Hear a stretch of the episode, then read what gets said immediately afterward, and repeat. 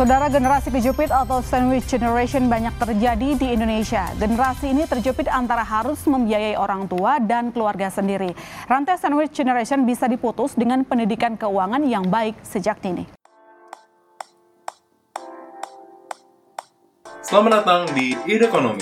Sebuah platform informasi mengenai isu ekonomi dengan sumber yang kredibel dan bahasa yang mudah dimengerti. Pantau terus sosial media kami di @idekonomi_id.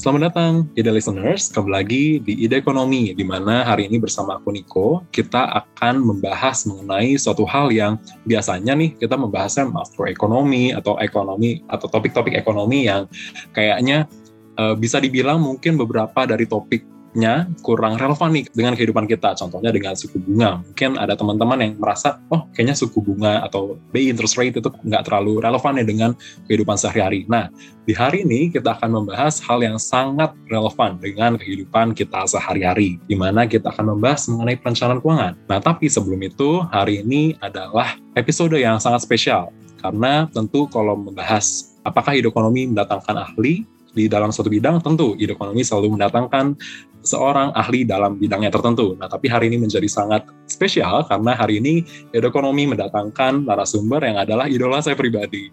Beliau adalah Mbak Prita Gozi. Apa kabar Mbak Prita? Halo, kabar baik. Hai Mbak, thank you banget udah mau bergabung dan sharing-sharing di Ekonomi hari ini. Nah, kalau membahas mengenai perencanaan keuangan, tentunya salah satu topik perencanaan keuangan yang menjadi sangat relevan untuk teman-teman yang mungkin masih seusia aku, di mana mengenai sandwich generation atau generasi sandwich. Nah, sebenarnya mungkin beberapa dari ide listeners sudah pernah nih mendengar mengenai sandwich generation. Tapi hari ini, karena kita sudah kedatangan Mbak Prita, ahlinya langsung, maka enaknya langsung kita tanya-tanya nih uh, pada Mbak Prita mengenai sandwich generation. Sebenarnya, Mbak Prita, kalau boleh di sharing atau dielaborasi, sandwich generation itu apa sih Mbak? Oke, okay, kan mungkin semua ide listeners di sini sering nih ngeliat yang namanya roti sandwich ya. Roti sandwich itu kan sebenarnya kayak roti lapis gitu. Jadi coba mm -hmm. bayangkan sekarang rotinya itu tuh ada dua, kemudian di dalamnya itu kita bisa isi dengan berbagai macam yang kita suka. Itu adalah sandwich. Nah, analogi inilah yang digunakan oleh profesor sekaligus direktur pratikum di University of Kentucky, Lexington, United States of America. Namanya adalah Profesor Dorothy A. Miller.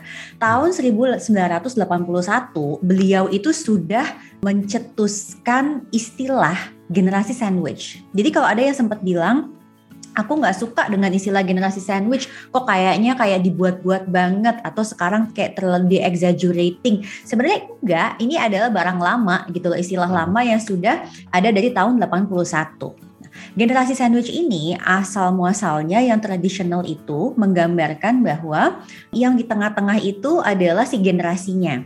Sedangkan roti yang di atas dan roti yang di bawah itu adalah tanggungannya. Jadi eh, menganalogikan generasi harus menanggung ke bawah dan juga harus menanggung ke atas.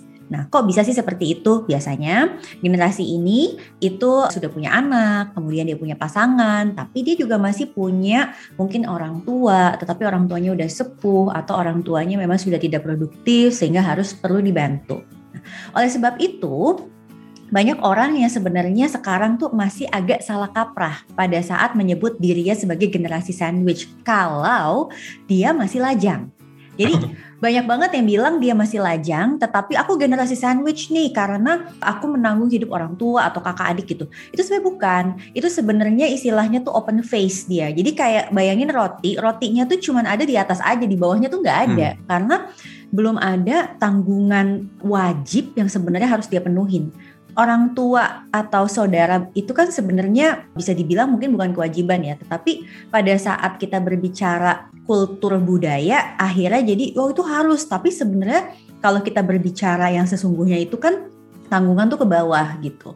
Nah, ada lagi generasi lain yang namanya club sandwich. Jadi club sandwich ini kalau misalnya pernah lihat ya atau pernah dengar makanan club sandwich, itu adalah sandwich yang roti lapisnya tuh kayak bertumpuk-tumpuk gitu.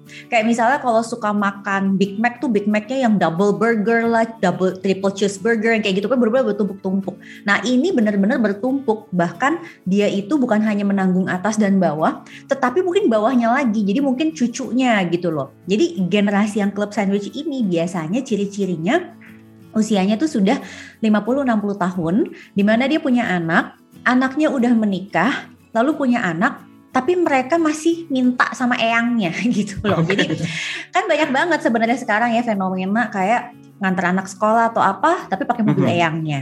Terus yang nganterin misalnya eh, driver dari eyangnya atau misalnya dari opa omanya.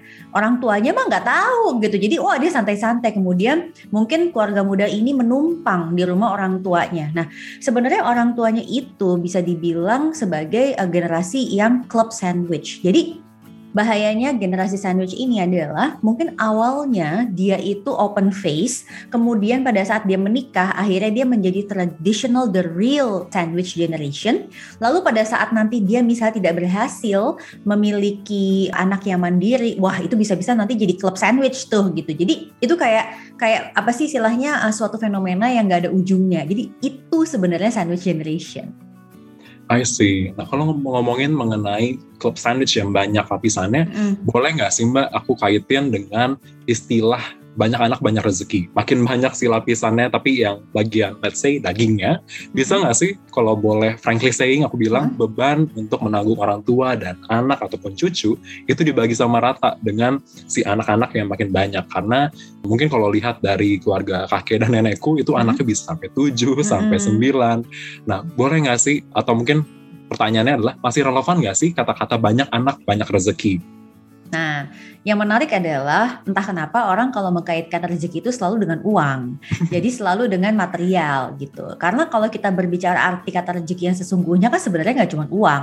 Kesehatan adalah rezeki, kebahagiaan adalah rezeki, rumah yang hangat dan penuh tawa adalah rezeki. Jadi kalau misalnya kita mengkaitkannya ke itu, ya mungkin-mungkin aja ya banyak anak kemudian rumahnya hangat, keluarganya besar. Kan daripada keluarganya sepi kan mungkin lebih enak keluarga besar kali ya, apa gimana Betul. lah gitu.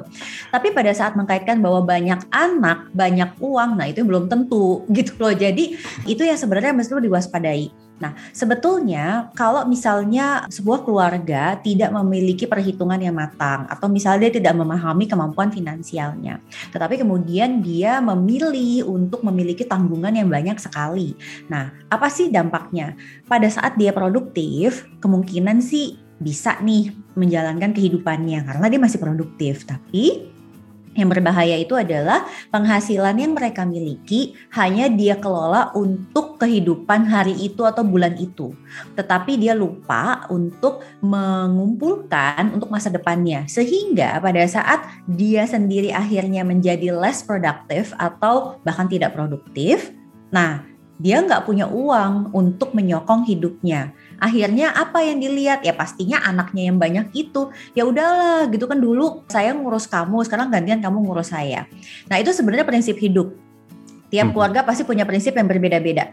Kalau myself personally prinsip aku adalah anak itu 100% tanggung jawab orang tua. Tetapi bahwa anak mau bagaimana ke orang tua itu sebenarnya adalah rezekinya orang tua. Ya gimana hasil didik kita juga gitu. Tapi kita nggak bisa bilang bahwa anak itu bertanggung jawab penuh terhadap orang tua. Nggak bisa dibalik seperti itu. Tapi kalau anaknya mau berbakti atau apa ya itu alhamdulillah gitu ya. Tetapi kalau misalnya ada yang sampai wah mati mati-matian nih pokoknya untuk anak gitu ya. Kemudian anaknya disekolahin tinggi-tinggi karena merasa oh ini investasi nanti anaknya sukses aku juga aku juga akan nyaman. Wah itu sih kembali lagi kultur ya. Kalau saya pribadi aku nggak kayak gitu. I see. Nah ini sebagai teman Prita nih, senang banget sih bisa mendengarkan secara langsung pandangan Mbak Prita mengenai sandwich Mm. generation. Karena memang di luar sana banyak banget orang-orang yang mungkin masih miskonsepsi dengan Mm-mm. melihat dirinya sendiri. Masih lajang tapi sudah Mm. menganggap sandwich generation dan lain sebagainya. Nah kalau kita membahas mengenai sandwich generation dan tadi yang sudah Mbak Prita sampaikan mengenai adanya siklus apa ya jebakan bagi orang-orang yang let's say mungkin orang tuanya membebani anaknya lalu nanti pada saat dia sudah punya anak lagi nanti anaknya sudah punya anak lagi akan terus menerus seperti itu. Nah Hmm. kira-kira bagaimana nih mbak caranya untuk bisa memutus rantai dari jebakan sandwich generation ini? Nah, sebenarnya itu ada beberapa hal sih yang bisa dilakukan. Basically, stepnya ada lima. Yang pertama hmm. itu plan more. Jadi, kalau kita misalnya saat ini even belum generasi sandwich, tetapi mungkin karena dia masih lajang, tapi dia tahu nih, wah kayak kayaknya nih bakal jadi generasi sandwich atau udah pasti menikah dengan calon pasangan yang kebetulan dia sendiri juga udah menanggung hidup keluarga besarnya. Then we need to plan, plan, and plan. Apa yang harus di plan? Nomor satu adalah dana darurat karena dana darurat itu benar-benar amunisi buat semua orang, apalagi generasi sandwich. Yang kedua adalah menghindari utang baru, karena pada saat kita berutang berarti kita punya tanggung jawab di masa depan.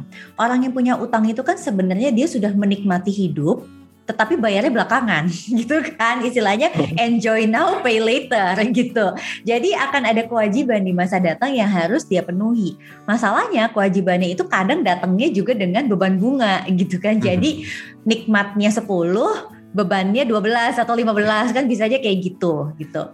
Nah, itu yang dia mesti understand fully. Dan yang terakhir adalah plan untuk retirementnya dia sendiri atau dana pensiun. Itu yang nomor satu. Nomor dua, itu penting banget untuk know more. Apa tuh maksudnya know more? Know more about you and your family. Jadi kadang orang ya merasa bahwa dia deket dengan keluarganya tapi dia nggak benar-benar fully understand apa yang terjadi di keluarganya dia sendiri. Contoh, misalnya dia nggak tahu apa sih yang menyebabkan spending pattern dari let's say orang tuanya atau mungkin kakaknya atau adik yang dibantu seperti apa. Jadi taunya cuma kasih-kasih aja tapi tidak benar-benar memahami spending patternnya sebenarnya seperti apa. Kemudian apakah sebenarnya orang tuanya masih memiliki kemampuan untuk bisa produktif? Jangan-jangan malah kitanya atau si generasi sandwich yang merasa dulu mungkin nih, ini karena ada kaitannya nih dengan psikologi ya. Jadi dulu atau kecil dia merasa jadi anak yang nggak pernah diperhatiin lah oleh orang tua. Sekarang orang tuanya jadi butuh dia karena dia punya uang gitu. Sehingga malah uang itu menjadi sumber uh, power gitu. Bisa aja seperti itu loh kejadiannya. Jadi ngerasa bahwa sekarang akhirnya aku dianggap jadi anak. Ada yang seperti itu juga. Nah kemudian ada juga yang ngomongin tentang dirinya sendiri. Jadi hmm. kitanya sendiri kemampuannya gimana? Kita tuh dapat uang dari mana nih? Apakah kita karyawan apakah kita pengusaha di mana kita sendiri juga mungkin bisa struggle at any given time, apakah kita freelancer atau apa. Nah, kemudian kita lihat juga keluarga kita yang kita bantu yang bukan orang tua, misalnya adik atau kakak. Kita lihatlah, kan adik ini kan tidak dibantu selamanya karena dia sendiri harus bisa mandiri at some point of time. Mungkin pada saat dia sekolah ya dia susah lah untuk mandiri, tapi pada saat itu harus dipahami bahwa akan ada batasannya. Sehingga kita itu perlu untuk save more. Save more itu maksudnya gimana? Yang ketiga ini adalah save more untuk kalau yang namanya generasi sandwich atau calon generasi sandwich, dia benar-benar harus memikirkan dana darurat, dana pensiun, dana pendidikan untuk anaknya sendiri, dan dana kesehatan. Ini penting karena kalau dia punya orang tua, biasanya sih expenses untuk kesehatan tuh akan cukup lumayan besar. Jadi dia mesti save more untuk medical expenses lah kira-kira seperti itu. Lalu yang keempat dia mesti protect more. Protect nih dalam arti memang salah satu caranya adalah dengan BPJS kesehatan, kemudian asuransi jiwa dan juga asuransi kesehatan. Kenapa? Karena kalau kita hanya mengandalkan tabungan, kemudian misalnya orang tua sakit, ya udah tabungannya dibongkar semua tapi kalau misalnya kita punya asuransi kesehatan, berarti kita akan punya uh, coverage di situ, di mana harapannya si asuransi ini akan mengganti nih pada saat orang tua kita dirawat. Dan yang terakhir, langkah yang kelima adalah communicate more. Ini yang menurut aku ya lacking banget di generasi sandwich terutama orang Indonesia. Entah kenapa kita tuh ada rasa tabu untuk ngomong saya nggak bisa. Atau misalnya saya mampunya segini atau merasa bersalah kalau dia kerja keras gitu ya. Terus dia sampai nggak berani untuk bersenang-senang karena kalau dia seneng dikit aja, kemudian dibilang sama keluarga tuh kan kamu punya banyak uang gitu loh, kok nggak mau bantuin? Nah itu boundary seperti itu yang sebenarnya harus bisa di dirombak gitu bahwa communicate more itu penting. Tapi kalau memang dia bilang aku nggak bisa ya sudah it's your choice. Kamu nggak bisa, ya then you have to live with your choices and also the consequences gitu. I see. Ini agak sebenarnya terdengar uh, mungkin ini adalah pembahasan sehari-hari, tapi belum tentu semua keluarga membahas mengenai ini. Dan ternyata membahas itu sangat terkait sama poin yang Mbak Prita tadi yang nomor 5, communicate more. Hmm. Mungkin bagi orang-orang, mungkin kalau boleh share uh, apa ya curhat sedikit di keluarga aku hmm. memang masalah isu komunikasi menjadi hal yang cukup membatasi understanding antara member di keluarga kayak gitu. Jadi hmm. makanya beruntunglah nih orang-orang yang sudah memiliki keluarga yang sudah um, melakukan budaya komunikasi antar keluarga. Dan bagi yang belum ya masih bisa dilakukan tentunya seperti itu. Bukanlah hal yang impossible untuk dilakukan. Benar, nah, makanya -hmm. kalau di Zep Finance pun juga kita tuh sangat sering banget gitu berkomunikasi dengan followers kita, Zep Friends gitu. Kita tuh -hmm. ajak mereka untuk menata keuangan itu nggak cuma sekedar ya udah langsung masuk ke saham, langsung masuk ke kripto atau apa enggak, karena esensinya itu adalah ya kamu mau masukin ke saham sebanyak apa pun kalau kamu masih punya masalah di internal keluarga dan lain-lain nggak akan beres. Makanya kita juga sering banget di Zep Finance tuh punya kelas-kelas yang memang ngajak jadi kayak kemarin aja kita punya kelas memang khusus untuk generasi sandwich. Terus kita juga punya kelas untuk mereka yang mau nikah. Jadi kamu sebenarnya siap nggak sih secara finansial untuk menikah gitu ya? Dan mereka yang udah kadung berkeluarga, kita bahkan punya kelas Let's Talk Money Honey. Jadi gimana open communication dengan pasangan kita masalah keuangan. Wah itu bener-bener nggak mudah loh setuju. Aduh, nanti pas aku udah mau merencanakan untuk menikah, aku akan hubungi Mbak Prita pasti untuk belajar lebih banyak. Oke Mbak, mengenai tentang ada lima uh, step tadi, plan mm-hmm. more, know more, save more, protect more, dan communicate more. Tentunya itu adalah strategi untuk memulai perencanaan keuangan yang baik. Nah, mm-hmm. setelah mungkin memiliki lima atau sudah menjalani lima step tadi, kira-kira instrumen keuangan apa nih Mbak yang tepat untuk teman-teman kita yang adalah sandwich generation? Hmm, karena kita misalnya mau fokus di dana darurat, kalau dana hmm. darurat itu memang perlu instrumen yang liquid dan stabil. Jadi contohnya seperti deposito, reksadana pasar uang, Mungkin kalau dana daruratnya sudah sangat banyak, boleh juga di uh, diversifikasi ke emas. Diversifikasi itu jadi kayak diragamkan gitu ya. Nah, kalau kita lagi menujunya itu adalah let's say dana pensiun, maka kita harus lihat umur kita berapa. Kalau memang menjelang kita pensiun itu masih di atas 10 tahun dan kita mesti membuka wawasan kita untuk mau berinvestasi di aset-aset yang memang lebih agresif. Contohnya seperti reksadana saham ataupun juga saham, tetapi silahkan mix juga dengan yang lebih konservatif supaya ada balance di situ. Jadi kalau misalnya sampai saham kita lagi jatuh banget gitu ya, ada yang menahan juga. Jadi ada yang istilahnya tuh kayak safe havennya gitu. Nah itu bisa dipilih sih sebetulnya, bisa di mix dengan emas, bisa dipilih dengan reksadana pasar uang. Biasanya akan kembali lagi dengan profil resiko masing-masing. I see. Ada perbedaan nggak sih Mbak besaran dana darurat antara mereka-mereka yang ada di dalam sandwich generation dan yang bukan sandwich generation. Biasanya sih kalau kita di Z Finance selalu bilangnya sebisa mungkin 12 kali pengeluaran rutin bulanan. Alasannya karena 12 bulan itu cukup lah untuk kita bounce back gitu loh. Kita we need to think of something kalau memang terjadi sesuatu dan harapannya dalam 12 bulan itu kita udah bisa recover. I see 12 bulan kali pengeluaran rutin bulanan. Berarti misalnya kalau pengeluaran si X let's say 5 juta, berarti 5 juta dikali 12 hmm. bulan. Berarti hmm. dia harus mengumpulkan 60 juta untuk dana darurat dan dana hmm. darurat ini boleh disimpan di yang tadi Mbak Prita sudah sebutkan deposito hmm. atau reksadana hmm. pasar uang dan lain hmm. sebagainya. Nah, tapi sebenarnya kalau ngomongin 60 juta kan sebenarnya terdengar serem karena besar banget nih Mbak. Itu mengumpulkannya boleh. Harusnya berapa lama sih idealnya? Sebenarnya nggak ada idealnya karena kalau dibilang idealnya itu akan berbeda-beda untuk setiap orang. Misalnya untuk seseorang yang usianya udah 35 tahun, mungkin dia punya pekerjaan yang gaji per bulannya berapa, mengumpulkan 60 juta juga sesuatu hal yang mudah. Tetapi mungkin untuk orang lain yang penghasilannya mungkin masih first jobber, wah susah banget misalnya untuk ngumpulin segitu. Jadi kalau aku selalu bilang adalah yang penting kita punya target, kemudian kita memang udah nyiapin nih tempatnya karena orang kadang-kadang cuma ngayal aja gitu pengen punya dana darurat tapi dia buka rekening baru juga enggak gitu ya gimana mau kejadian gitu kemudian setiap bulan juga dia tidak menyisikan untuk dana darurat jadi kan sebenarnya mungkin mau tapi actionnya nggak ada jadi yang paling penting itu adalah actionnya ada kemudian at the end pasti akan kekumpul juga. Trust me karena itu adalah part of good money habit. Pada saat habitnya sudah terbentuk, maka kita pasti akan terkumpul juga pada akhirnya.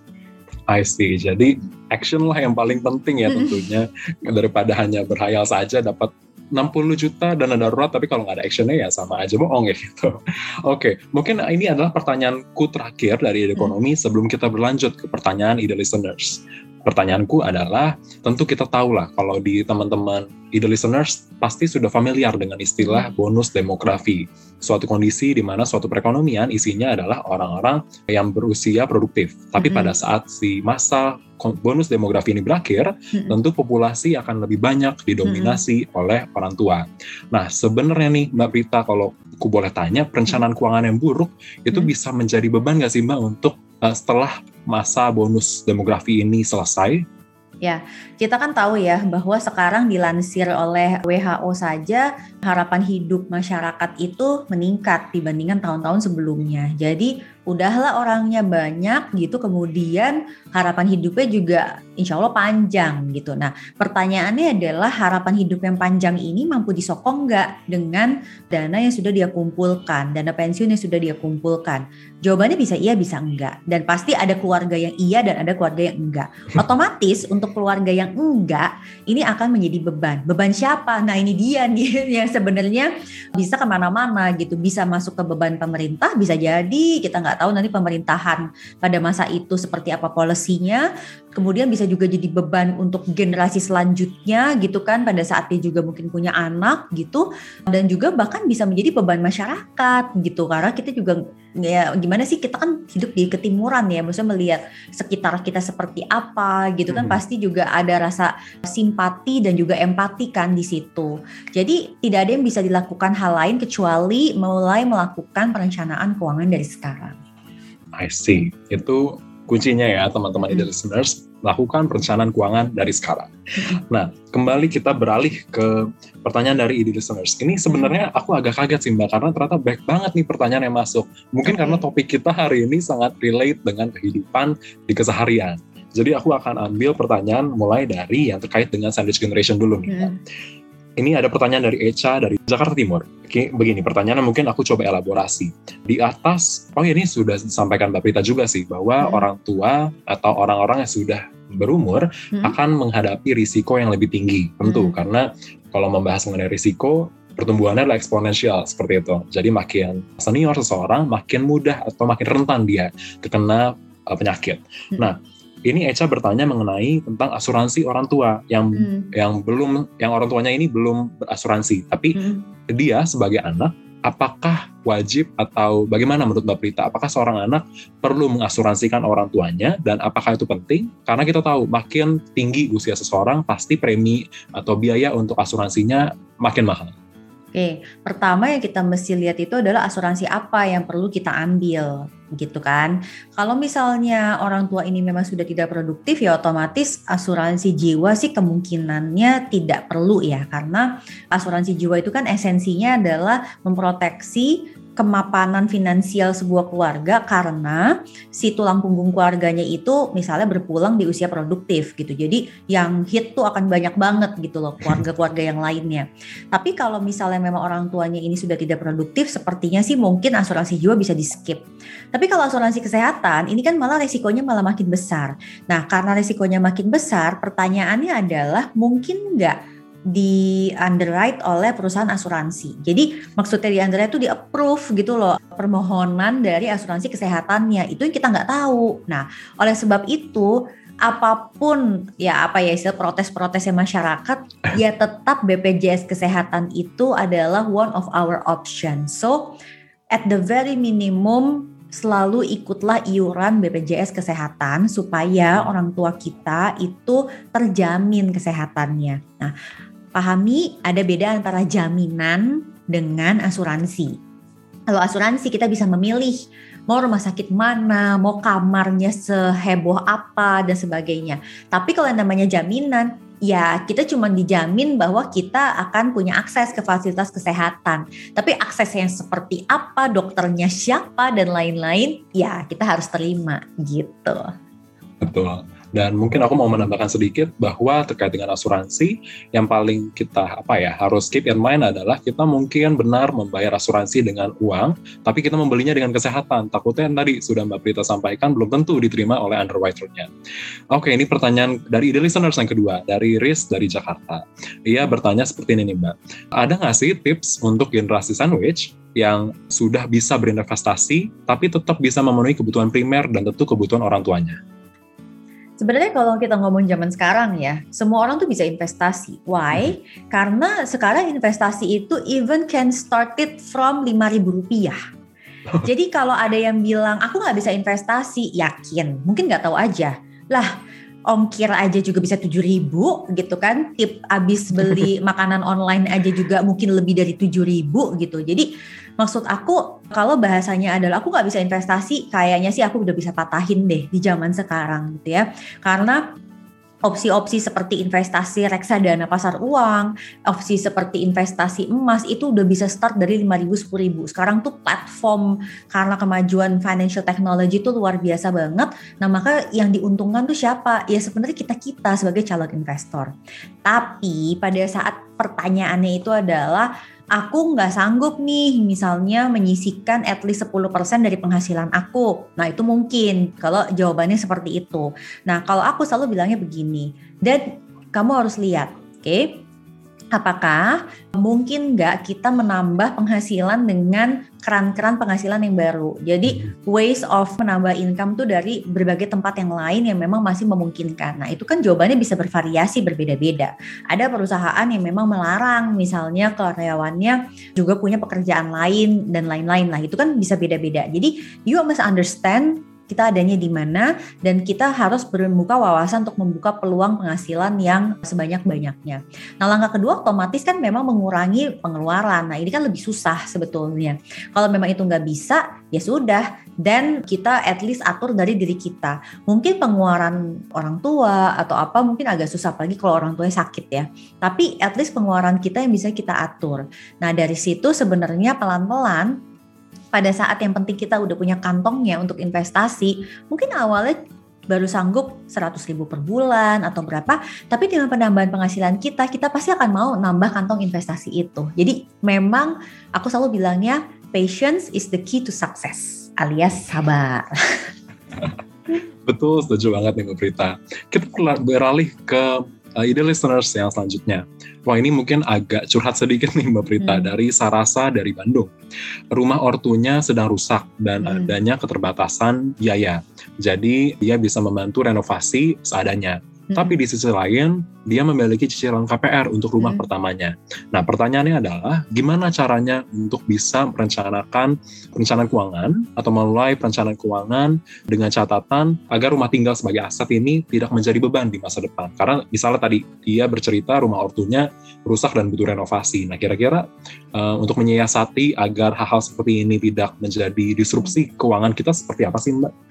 Oke, pertama kan ini berarti pembicaranya adalah keluarga besar ya. Jadi mm-hmm. ada perbedaan pasti kalau anak tunggal dengan anak yang memang uh, dia punya siblings gitu, dia punya saudara gitu. Nah, kalau sekarang ngebenerin rumah orang tua, rumah orang tua itu kan sebenarnya aset waris gitu, yang mana yeah. nantinya itu akan menjadi hak dari mungkin sekian anak gitu. Kalau memang anaknya lebih dari satu. Jadi kalau masalahnya ini adalah anak tunggal, sebenarnya udah nggak ada masalah. Ya sudah gitu, karena at the end juga nanti itu juga akan dia yang harus mengurus juga dan dan itu nanti keputusannya ya tinggal likuidasi atau tidak sesuai dengan kemampuan finansial. Tapi pada saat ada siblings maka itu perlunya communicate more gitu karena siapa pun yang memang membantu renovasi nih ya sebenarnya itu kan dia mengurangi konsumsi dari keluarga pribadinya dia sendiri gitu loh. Nah, ini seperti apa kesepakatannya dengan keluarga besar? Kemudian kerelaannya dia seperti apa. Ya kalau memang dia rela ya terserah. Tapi kalau misalnya enggak itu memang harus dibicarakan. Nah sekarang kalau misalnya opsinya itu memang terpaksa melikuidasi rumah memungkinkan enggak gitu karena ada kalanya mungkin rumah orang tua tuh sangat besar, kemudian pajaknya pun juga mahal dan seterusnya. Ya kalau memang sudah tidak bisa diteruskan lagi, ya berarti memang harus di communicate lagi untuk kemudian dilikuidasi. Kira-kira sebenarnya seperti itu, nggak ada cara lain. Betul, jadi komunikasi itu kunci pertamanya ya. Dan nggak masalah kalau misal kita mau apa ya, minta tolong ke siblings kita gitu. Baik, ini ada pertanyaan sebenarnya masih banyak mbak, tapi aku mungkin ambil satu yang terakhir. Tapi ada dua pertanyaan nih mbak yang mirip terkait dengan pendapatan yang sebenarnya bisa naik turun atau uh, kerja yang serabutan lah, let's say. Hmm. Ini pertanyaan datang dari Vania dari Bandung dan Givari dari Yogyakarta. Mereka bertanya mengenai bagaimana caranya mensiasati agar perencanaan keuangan tetap oke meskipun income-nya bisa naik turun. Karena ini Hmm. salah satu penanya adalah diplomat, jadi pada saat diposting ke luar negeri tentu pendapatannya tinggi. Tapi pas kembali ke Indonesia pendapatannya akan menurun. Sementara mereka berdua memiliki orang tua yang masih harus ditanggung biayanya. Kira-kira siasatnya seperti apa nih Mbak? Oke, untuk semua kasus yang seperti ini, ini kan sebenarnya bukan cuma diplomat ya, sales apa segala macam juga sebenarnya kayak begini semua gitu loh. Hmm. Dan you must separate yang mana gaji pokok yang melekat pada orang dengan yang mana tunjangan atau insentif atau apa pun yang melekat pada jabatan. Nah, orang kita biasanya tuh yang dilihat tuh take home pay. Dia nggak sadar bahwa di dalamnya itu komponennya banyak. Jadi sebenarnya cara mengatur kemampuan finansialnya itu jelas, yaitu dari gaji pokoknya dia, bukan dari additional yang melekat pada jabatan. Kalau kita sudah membiasakan membuat budgeting dari gaji pokok kita untuk hal-hal yang sifatnya pengeluaran yang wajib dan pengeluaran yang memang butuh, maka kita nggak akan ada masalah. Kenapa? Karena kita akan menganggap insentif dan lain-lain itu adalah bonus di mana bonus itu yang akan kita gunakan untuk satu melunasi misalnya utang-utang lebih cepat. Dua, untuk menambah dana darurat lebih cepat. Tiga, top up investasi, dana pensiun, dana pendidikan anak, dan lain-lain termasuk dana kesehatan orang tua. Nah, kalau mindset kita udah kita ubah dan cara pengaturan keuangan kita sudah menjadi seperti itu, maka sebenarnya tidak akan ada masalah dengan penghasilan yang naik turun. Nah, yang susah itu adalah kalau sekarang udah kadung ngikutin gaya hidup dengan take home pay yang besar beserta fasilitas, biasanya pada saat pulang kan fasilitasnya udah nggak ada lagi gitu. Nah itu yang akhirnya jadi kesulitan. Ya nggak apa-apa. Then we must adjust our lifestyle according to our gaji pokok. Setuju banget.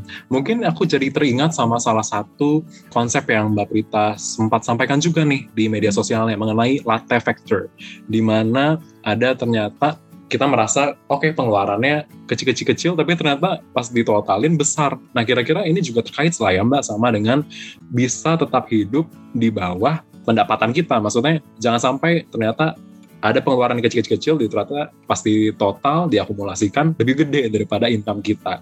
Baik, itu menarik banget sih Mbak.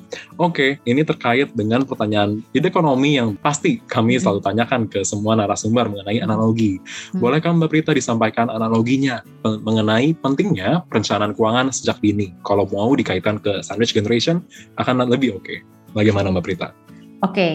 Sebenarnya analoginya tuh selalu aku bilang kalau perencanaan keuangan itu ibarat kita tuh lagi nyetir mobil mau mencapai ke satu tujuan. Jadi kita selalu harus tanya dulu, kita sekarang adanya di mana.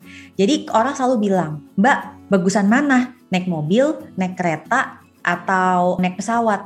Pertanyaannya aku balik, loh kamu sekarang dari mana mau ke mana gitu. Kalau dari Jakarta mau ke Bogor naik pesawat kan aneh gitu kan. Tapi kalau dari Jakarta ke Surabaya naik pesawat, oh masuk akal. Nah, ini adalah analogi yang sangat tepat mengenai perencanaan keuangan. Perencanaan keuangan itu sebenarnya bukan siapa yang cepat nyampe, enggak. Tetapi analoginya itu adalah gimana kita mencapai ketujuan yang kita inginkan. Dari satu titik ke titik lain, kendaraannya ini bisa berbeda-beda. Kendaraannya ini adalah strategi dan juga aset investasi kita. Jadi kalau orang juga banyak yang berpikir, oh aku mau langsung investasi nih, jump into investment, jump into saham dan lain-lain. Sebenarnya bukan yang nggak bisa, tapi ya aneh gitu, salah kaprah aja gitu. Itu ibaratnya kayak milih pesawat baru milih destinasi gitu loh. Padahal yang duluan itu adalah dari sekarang destinasinya apa, kemudian kita pilih opsi-opsi ke sananya naik apa, kemudian kita lihat sumber daya kita. Karena at the end of the day resources kita tuh akan berpengaruh gitu loh. Kalau emang kesanggupan kita adalah naik kereta, tapi dengan kereta itu ya terpaksa jalannya lebih lambat, ya be it, nyampe juga kok. Tapi kalau ternyata resources kita sanggup dan kita bisa bayar juga untuk naik pesawat dan itu lebih cepat, ya sudah berarti itu adalah resources yang kita punya. So, yang namanya perencanaan keuangan itu basically adalah getting you from one point to another dan itu nggak akan berhenti journey-nya karena pada saat usia kita bertambah journey-nya terus terus dan terus tanpa perencanaan keuangan kita akan sangat bingung sebenarnya kita udah nyampe mana dan kalau kita tidak pernah tahu kita udah nyampe mana, at the end kita nggak akan pernah happy. Karena kita selalu nggak pernah puas. Kita selalu ngelihatnya orang lain, kita nggak pernah lihat tujuan kita sendiri. Kita bahkan nggak tahu, jangan-jangan kita udah nyampe ke tujuan yang sebelumnya kita harapkan. Dengan financial planning, kita jadi tahu tujuan-tujuan kita, kemudian kita mau berangkat lagi, terus kita naik apa dan seterusnya, dan itu akan memudahkan kita. Dengan begitu, kita juga akan lebih bisa sampai dengan selamat, dan kalaupun juga terjadi risiko, kita udah siap dengan ban penyelamatnya atau dengan apa pun gitu kan yang membuat kita menjadi lebih tenang dalam melakukan perjalanan itu.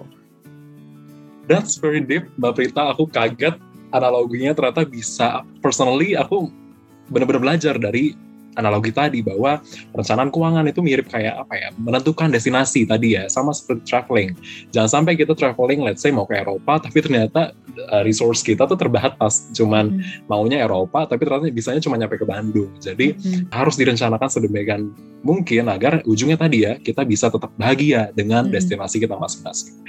Thank you banget Mbak Prita sudah menjawab pertanyaan dari ide ekonomi teman-teman ide listeners. Tentunya kami belajar banyak dari Mbak Prita. Thank you banget Mbak Prita cerita sekali lagi dan Ido listeners, sudah sampai di sini di episode kita bersama one and only Prita Gozi dan sampai jumpa di episode Ide Ekonomi yang akan datang.